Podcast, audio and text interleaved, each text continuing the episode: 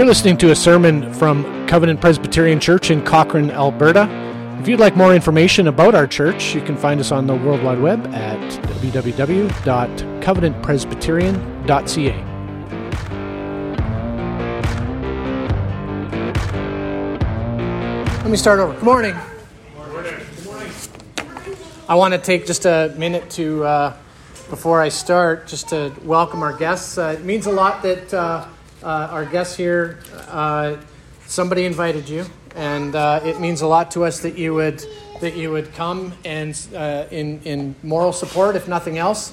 Um, I know some of the things that maybe we, we do at a Presbyterian church. Uh, you're not, uh, first of all, it's Presbyterian, not Pescatorian or whatever that is. they are totally different things. And on top of that, if you, if you have any questions with regards to what it means to be a Presbyterian, what, why are we doing the things that we do? Please pull uh, Ryan or I aside, and we'll be more than happy to explain it. Uh, the second thing I want to do is just publicly uh, acknowledge that uh, uh, Adam has been gracious about, about uh, having us in his facility. how long have you been here? just under two years. Just under two years. I remember being here when him and Dallas first opened this facility. Um, they are both Christian men, uh, and they dedicated this place uh, to the Lord Jesus Christ, that, that he would use this place uh, to uh, advance his kingdom. And, uh, and to this day, uh, both businesses are thriving. And on top of that, this afternoon, there's a church going on in Dallas's side, and there's a church here. I think the Lord is blessing what, you, what you've dedicated. So I want to publicly acknowledge that. and Thank you. Uh, we have been, as a church, going through the Gospel of John. Today we are at uh, John chapter 4, verses 46 to 54. The Apostle John has been walking us through the early ministry days of Jesus. He starts his Gospel account with a description of who Jesus is, where he says, In the beginning was the Word, and the Word was with God, and the Word was God and the Word became flesh and dwelt among us. Those are two very popular verses to know John 1 1 and 114. An eye opening statement, to say the least. John then moves on to the proofs of such an outlandish statement. He starts with the ministry of John the Baptist, as you recall. John, of course, as you already know, was a precursor to the coming of the Messiah. He was, he was the one that was the one crying out in the wilderness. Make straight the path of the coming of the Lord. He was the spirit of Elijah. Jesus then calls on his disciples. He goes into Cana for the wedding feast. Uh, the run, uh, the, the host there runs out of wine, uh, which was a huge faux pas back then. I think it's kind of a faux pas today, but not to the extent it would have been back then. And, uh, and Jesus saves the day by performing his first miracle he turned the water into wine. Jesus then cleanses the temple, which of course causes quite an uproar. If you've ever seen the, uh, the meme, I love some memes, some people are brilliant. Uh, when, one I saw recently was uh, when you ask the question, What would Jesus do? Uh, taking, uh, making a whip and beating people with it is in the realm of possibility, right? Um, I find that funny, personally. Uh, and when he did that, he said, Destroy this temple, and in three days I will raise it up. And then at the end of chapter 2, John reminds us that Jesus knows what is in man, mankind. He knows what's in man. And the first example of that is Nicodemus, the powerful Pharisee, the teacher of Israel, the leader of the Sanhedrin, uh, who came to Jesus in the night and uh, was inquiring about salvation. The second man talked about by John was a woman. Not just any woman, but a poor, destitute wretch of a sinner, sinner extraordinaire, and to top it all off, a Samaritan. Jesus does the unthinkable and speaks salvation to her, who in turn runs back to Sychar, the city that she was from, to share the good news with her fellow Samaritans. And what happens? They believe many Samaritans come to faith. These wretched, heretical, half breeds, come to saving faith. So the question obviously is what is going on? And now we come to the end of chapter 4 where we transition from Jesus pointing us uh, to who salvation is for, to the working of miracles and other such signs that will bring more attention to himself as the Messiah. In this last encounter of chapter 4, we see Jesus performing a miracle, his second in Cana. And once again, we see salvation coming to a particular man and his household. What kind of a man is this? Well, if you'll follow me, let's read the text John 4, verses 46 to 54. And it reads So he came again to Cana in Galilee where he had made the water wine. And at Capernaum, there was an official whose son was ill. When this man heard that Jesus had come from Judea to Galilee, he went to him and asked him to come down and heal his son, for he was at the point of death. So Jesus said to him, Unless you see signs and wonders, you will not believe. The official said to him, Sir, come down before my child dies. Jesus said to him, Go, your son will live. The man believed the word that, w- that Jesus spoke to him and went on his way. As he was going down, his servants met him and told him that his son was recovering. So he asked them the hour when he began to get better, and they said to him, Yesterday, at the seventh hour, the fever left him. The father knew that was the hour when Jesus had said to him, your son will live. And he himself believed, in all his household. This was now the second sign that Jesus did when he had come from Judea to Galilee. Ladies and gentlemen, the word of the Lord. If you would bow your heads with me. Our Heavenly Father, we thank you so very much for the fact that you've left your word with us, that we can at any time know uh, your word. You have given us many words, as we will be covering here today and, uh, and you have given us the, the ability of reason. You've given us the ability to study. You have given us the ability to know and to know you more. And we ask, Lord, that you would open our eyes, open our ears, and circumcise our hearts that we may be obedient to all that you would teach us today. In Jesus' name we pray. Amen. All right, so we open up with So he came again to Cana in Galilee, where he made the water into wine. John again reminds us of the first miracle, the turning of water into wine. Here he is back to the same town where he caused all the fuss originally, the same place where he actually started his messianic work. As we have seen thus far from John, anytime something is mentioned from previous stories, it's an invitation to keep those in mind when reading the text. He didn't do it just for fun. In this case, we can compare what happened last time to what is about to take place in Cana again. The last time Jesus was in Cana, as mentioned in the introduction, a major faux pas was about to happen. To run out of wine at a wedding feast basically was what we might call a social disaster. So a request was made of Jesus by his mother. And what was the initial response? Do you remember? Woman, right? He rebuked his mother. Hey, son, they're out of wine. This is not good. And Jesus turns around and retorts, Mom, what are you doing? Why are you dragging me into this? It's not my time. What are you doing? And then what happens? Jesus obeys his mother. Good son he is. He obeys his mother and he saves the day. All right. And at Capernaum, there was an official whose son was ill. An interesting little tidbit of information.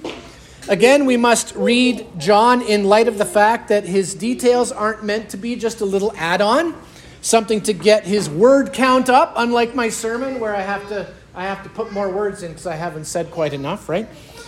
Each and every line in the Bible has significance. The first thing we should note about this is the place.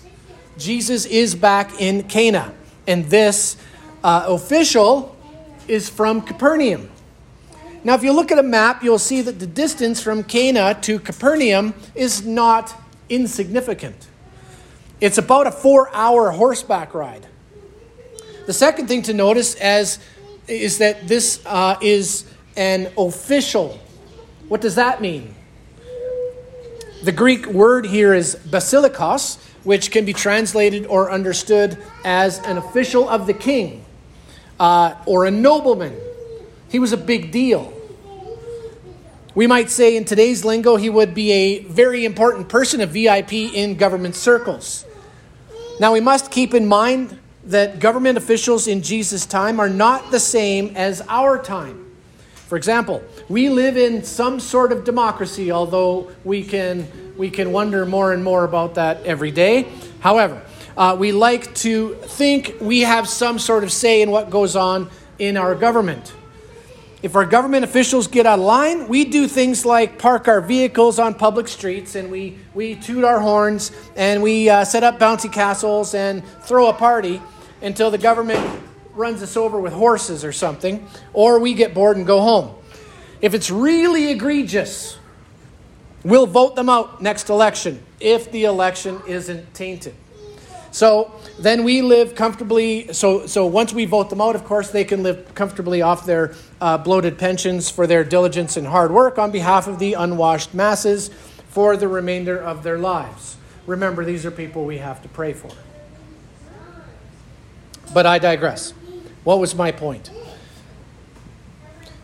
Jesus, in Jesus' time, the Romans were the rulers over the province that they called Palestine and put in place local kings, I use that term loosely, kings or magistrates to keep the peace. There was little recourse for the masses to air grievances back then, especially against government overreach. There was no such thing as bouncy castles and, and trucks where you could toot your horns.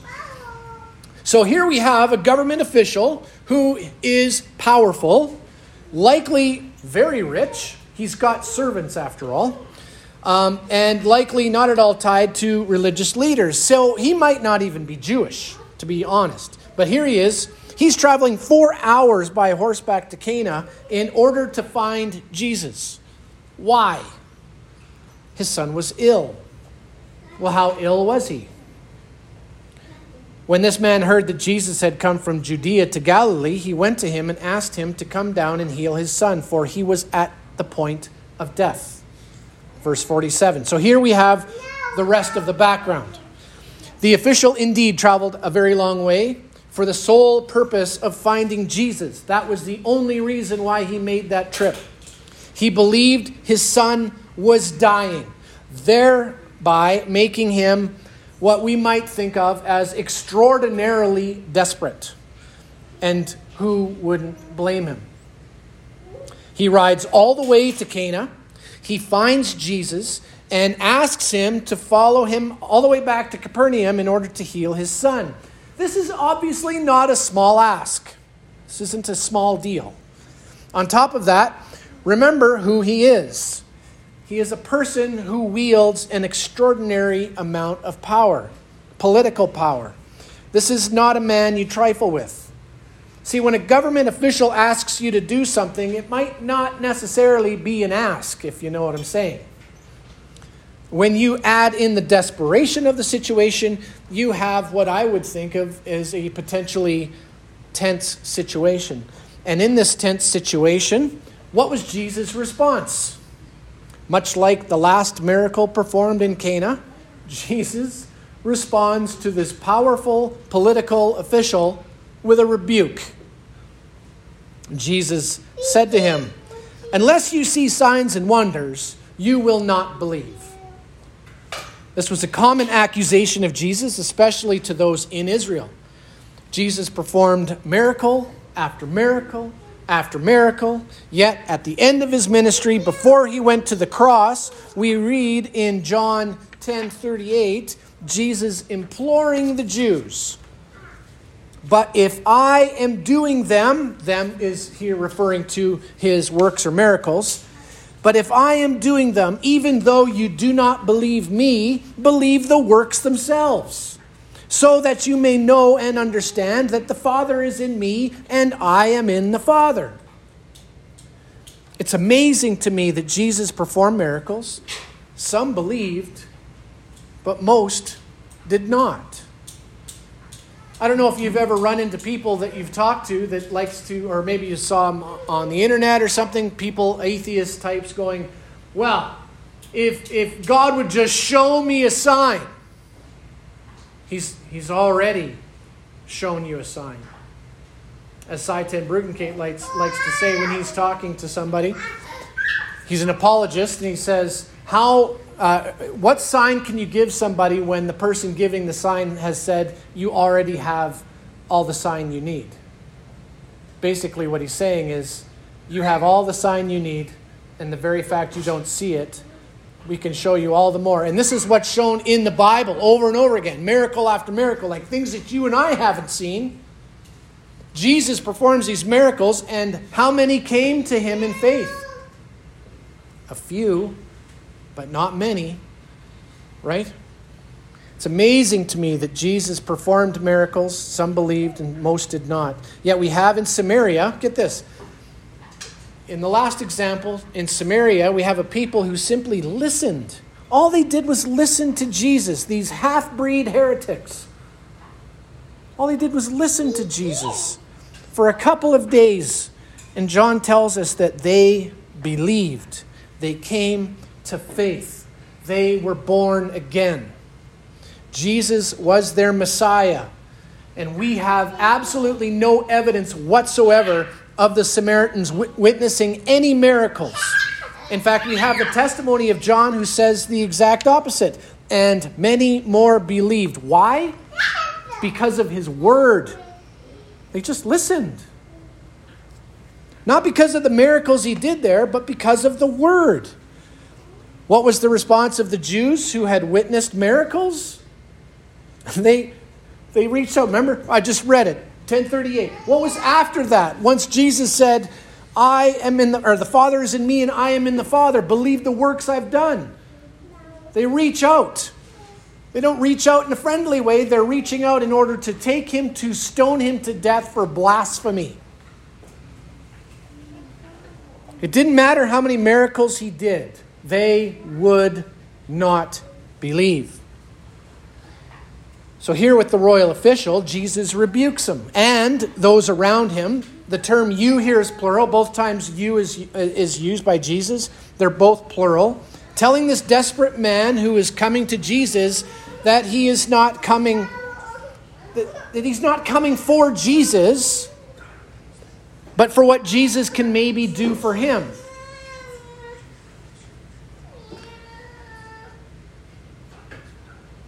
And what and that goes for everyone else around him. Now, a quick look back at the first miracle of Cana, just so we have the context. What was Jesus' mother's response to Jesus' rebuke? Do you remember? She goes right on telling the servants to do whatever her boy tells them to do. She knew what Jesus could do and what he was going to do. She had faith she had faith unwavering. What was the official's response? Not quite the same. The official said to him, Sir, come down before my child dies. In his desperation, the official, with probably his head down, this is how I picture it. He's, he's, he's desperate. He's got his head down. He just says, Sir, what I want you to do is I don't want you to miss the importance of this. Here we have a royal official in front of all his subordinates and in front of Jesus' disciples, calling Jesus Kyrios, Lord. This is not a declaration of a recognition of Jesus as God, but it is a term used as a recognition of someone who is in a position of authority. We have this royal official who has political power, a Lord in his own right, submitting himself to Jesus, the true Lord of Lords, the true King of Kings. Once again, he begs Jesus to come. He knows his child is dying, and he believes Jesus can save him. Come down Please, please come down before my child dies. I don't know about you, but I can hear the desperation in his voice. And it's truly heartbreaking. So, what happens next? Well, just like the miracle with the wine, we have immediate obedience on behalf of those being spoken to. Jesus said to him, Go, your son will live. The man believed the word that Jesus spoke to him and went on his way. Verse 50. Jesus tells the man to go. This is what we'd call an imperative right? A command go. The second imperative is regarding the son, that he will live. It is interesting to me that the man so easily left. Why? Because up to this point and in antiquity, it was rather commonplace that miracles required the miracle worker to be present. This was common knowledge. That's why uh, the, the man was so adamant about Jesus coming to Capernaum. Please come to Capernaum and heal my son. If Jesus was going to heal his son, he had to hurry and he had to get there. Why? Because you can't have a miracle without the presence of the miracle worker. But here we have the man hearing the imperatives of Jesus go. And what does he do? He believed the word of Jesus. Well, just imagine the man thinking, well, if, if he settled it, or sorry, if he said it, if Jesus said it, that settles it. It's done. I believe it. Why didn't he insist on Jesus coming to Capernaum as per normal practice? Because he believed the word that Jesus spoke. He believed him. There was no need to implore further. There was no need to cha- uh, challenge Jesus' understanding of the situation. He didn't have to go, Jesus, you don't understand. You, you have to be there. There was none of that. There was no longer a desperate situation to overcome. Why? Because Jesus said plainly, Your boy, I assumed it was a boy, your child, I should say, your child will live. What relief he must have felt. Of course, upon hearing the good news, the man left immediately to go back home. That's what you and I would do. We'd say, Thank you very much, and on our way, right? Left immediately to go back home to see if Jesus' words were true. After all, there may have been a little bit of doubt. There was no way of the royal official to know for certain that his boy was healed. He couldn't pick up his phone and FaceTime his servants and go, Can you, can you put my boy on? I want to see if he's okay. Right? I was just talking to a guy named Jesus. He said you'd be all right. So I'm just checking in, right? Not possible. He couldn't do that. He had to trust that what Jesus said was indeed true. And in that trust, he obeyed. He left. Now, the, takes, uh, the, the text, sorry, the text takes us immediately to the man meeting up with his servants where he was given the news of his son's recovery. But I want you to notice the time frame. Notice the time frame. Don't miss this. He asked his servants, What time did he start feeling better? And what was their answer? Yesterday. Yesterday at the seventh hour. The seventh hour is 1 p.m. The fever left him. The father knew that was the hour when Jesus said to him, Your son will live. To what extent did the father of this dying child believe Jesus' words? You want to know the faith he had? He stayed the night in Cana. He could have rode back that very day. After all, it was early afternoon when Jesus made the declaration. He may have been tired from his morning ride to Cana, but all things considered, wouldn't you think that he'd want to go back as quickly as possible back to his son to see if he in, true, in, truth was, was recovering? How much faith did he have in the promise of God, in the promise of Jesus, that he decided, well, we're in Cana. Let's do some shopping. Maybe hit the hardware store, right? While we're here. Maybe find a nice hotel to stay in have a nice meal and maybe a kosher brew or something. Hit the hay and make our trip in the morning. Don't worry, boys, it's on me. Right? Do you know the peace? Here's a question, honestly. Do you know the peace that this man had? This man must have had what the Jews call shalom, a word that expresses a peace in God that is second to none. No doubt in his mind. No worry, no fretting, no anxiousness, just a peace of mind that only those in Christ can truly know and understand.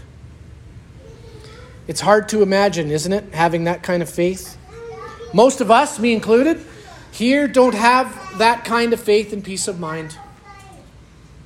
Shame on us, really. Shame on us. And what was the result of this miracle healing? And he himself believed, and all his household. Verse 53. Now, wait a minute there, Pastor, if you're paying attention. Some of you might be saying, wait a minute, didn't you just finish saying that the official was so full of faith after he stayed the night that he rested upon the word of God? And now the scripture says, after he finds out his son is free of his deathly illness, that he believed? You read that right. So what gives? Well, for those of you that were paying attention and, and were uh, thinking that, you have a good point. Now, I have a question for you. Have you ever, have you never, ever had the wonderful pleasure of seeing Christ work in your life? Where you've prayed for something in faith, where you were helpless to make something happen, but in faith, you prayed. Maybe you've prayed for years and then one day, God answers your prayer. And what happens when that prayer is answered? You believe. Your faith is replenished. You go on a spiritual high, so to speak. But you believe. More than you've ever believed anything in your life, you believe. That is what this is talking about. The official did have faith, not by sight, but by faith. And upon seeing his healthy son, upon hearing the exact hour of his recovery, his faith grew. Faith is not a static thing. How do we know this? Mark chapter 9, verse 24. The man who begged Jesus to cast out the demon in his son who was trying to kill him. Do you remember that one? I believe, he says. Help me in my unbelief. We all have ups and downs in our walk. All of our faith is not perfect. We all struggle from time to time. There are times when we feel close to God. There are times when we feel far from Him. We believe, but we're cold in our belief. The official wasn't cold in his belief, but upon finding his son healed, as was promised, his faith, his belief in Christ, took another major step forward. And what was the result? His household, by the way, when, when you read in the scriptures his household, that's everybody. That's, that's servants included upon hearing the testimony of the official, and what a testimony that must have been, upon hearing the conversation that he had with Christ and seeing the results, believed in Christ. So much like the Samaritans, the entire household of a government official came to a saving knowledge of Jesus Christ, a saving knowledge and faith in the Messiah. Praise God. Now, what can we learn or take away from this? So, I've got four pieces of application that I'd like to share with you. First, we need to remember that afflictions, sickness, and death, and life troubles happen to everyone. In our current society, we have swung radically into the idea that those with wealth and power have it good. And they do have it good. But because they have it good, they somehow don't experience the same problems as the rest of us.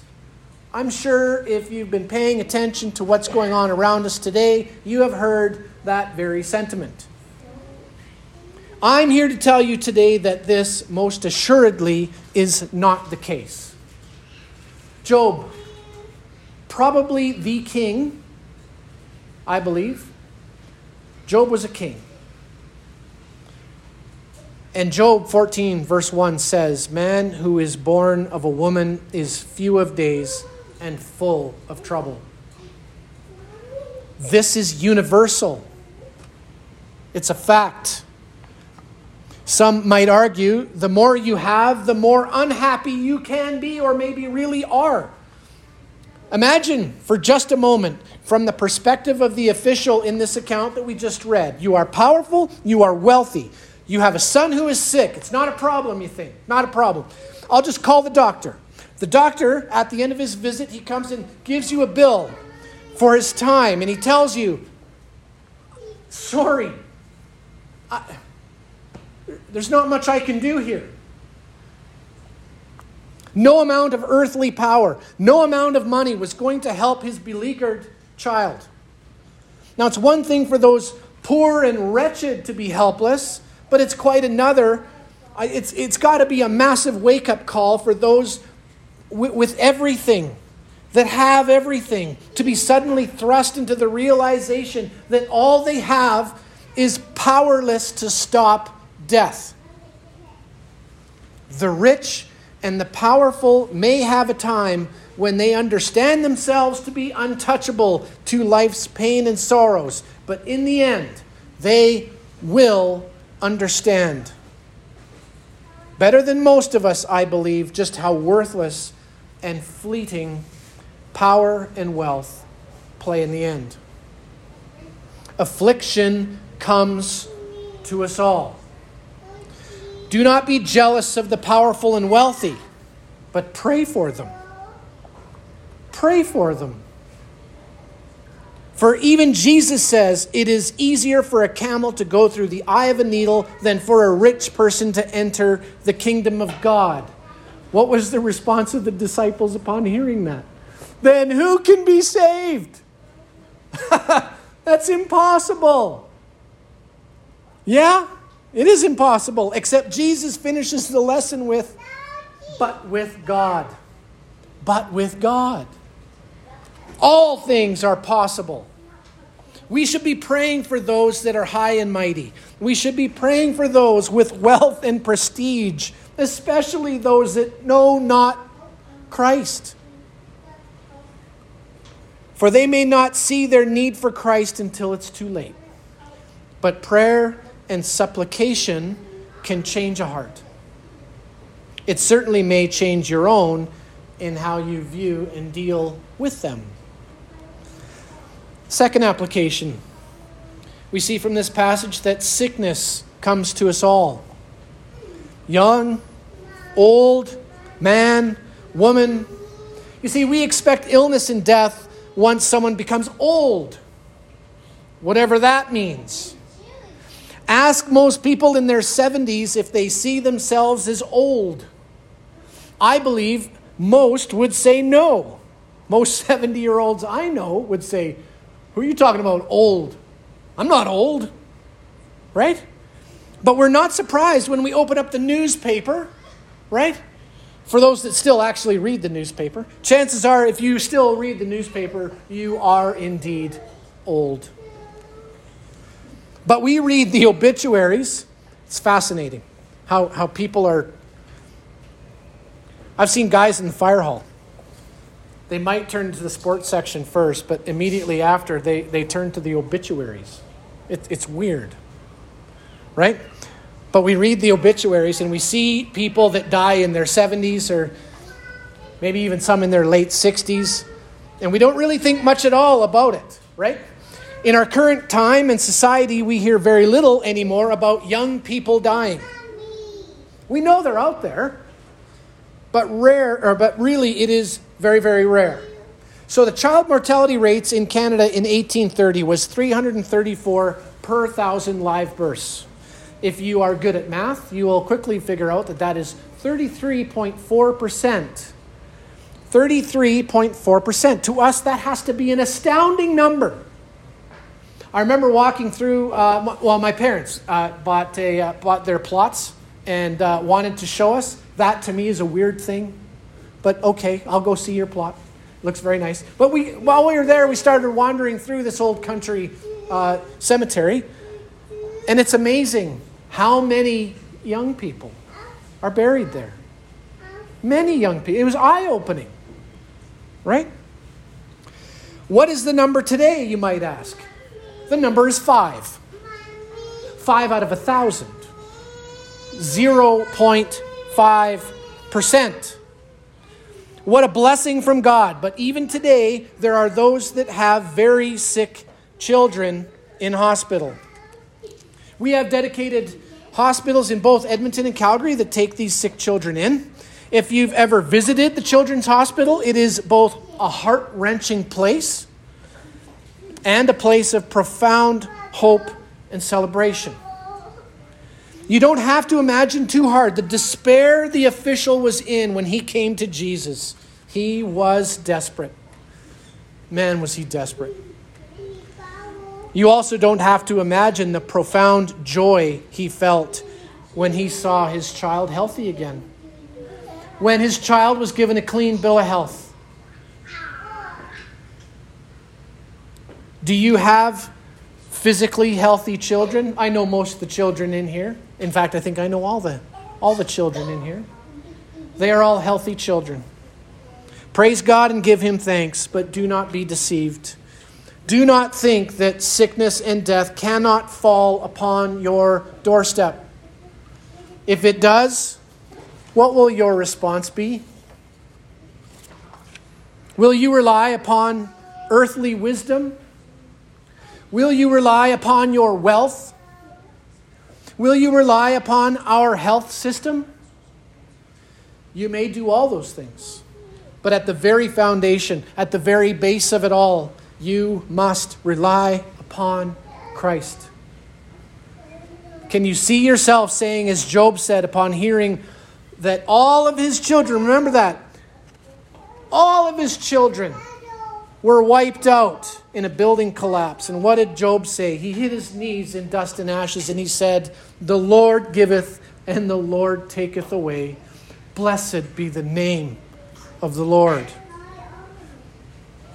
I'll be honest with you, I don't know if I could. I, I don't know if I could be like Job. I can't imagine how hard that would have been. I would pray that God would give me the strength not to not to not only say it, I could say it, but would I really, really mean it? I pray God would give me the strength to mean it. Have you ever, have you ever even contemplated such things? If you haven't, may I humbly suggest that you do. By doing so, you will be reminded of how gracious and truly merciful our God is, and it will drive you to your knees in thanksgiving for what He's given you. It will also help you have a sympathetic disposition towards those that are suffering sickness or loss of a child. Maybe you would be of some use to them because this concept, concept of tragic loss is not totally foreign to you. Right? You have thought of such things. You haven't experienced it, but at least you've contemplated it. Do not presume upon the Lord that tragedy will not find its way to your home. I take no joy in reminding you of this, but it is my job to prepare you, a people, for life and for death. Third, we are reminded of what Paul says in Romans 8, verse 28. And we know that for those who love God, all things work together for good, for those who are called according to his purpose. What was the outcome of the sickness and near death of this official's child? Only the salvation of an entire household. That's all. Right? Because of the pain and the heartache of the father for his child, in his desperation, he sought out Jesus. And because he sought out Jesus, he came to a saving knowledge of him. And in turn, he shared the good news. He shared his testimony with his household.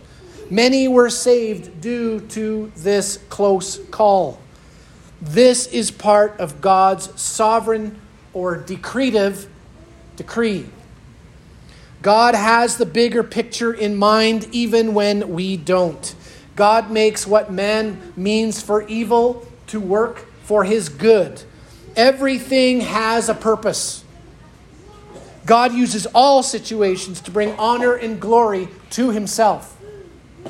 Do you believe that? Christian, do you believe that? In times of weal, it's an old fashioned word, in times of blessing, in times of peace and prosperity, it's rather easy to declare God is good and righteous and loving. Of course it is. That's easy street. Life's good. How about when life goes sideways? You must see and understand that we are not God. We cannot see the bigger picture. We cannot know what is to come. All we can do is declare God the maker and ruler of the world. And once again, look to Job, who said, Though he slay me, I will hope in him. Lastly, we must learn that when Jesus speaks, things happen. Jesus spoke the world into existence. He didn't make, wave a magic wand, he didn't cast a spell. He simply said, Let there be, and there was. Period. In this case, Jesus didn't have to be present with the child in order for the child to recover. All that was required was for Jesus to declare it. And it was so. Jesus left us his word. We are called in many circles, and Christians used to know this. We are called people of the book. We're called people of the book. The book has words. So that makes us people of words as Pastor Doug Wilson likes to say. As stated in my previous sermon a couple weeks ago, do you want to know God's will for your life? Read the words that He has graciously left you. It's right there. He left us 66 books. 66. Do you know how many chapters are in this thing? 1,189 chapters. That's a lot of chapters. Do you know how many verses? 31,103 verses. Do you know how many words? I knew you were waiting to hear how many words are in the Bible. Only 807,361. That's a lot of words, folks. Every word is God breathed and is useful for instruction, for conviction, for correction, and for training in righteousness, so that, anyone want to finish that? No? So that the man of God may be complete, fully equipped for every good work. It always confuses me to hear of people who want to hear a word from God but somehow they neglect to open their Bibles. 807,361 words right here. God has left us a word or two. Right? How many more do you think you need? Christian, do not neglect your book. You, me, nobody will ever plunge the depths of this book. You can read it a thousand times and you will still learn even more.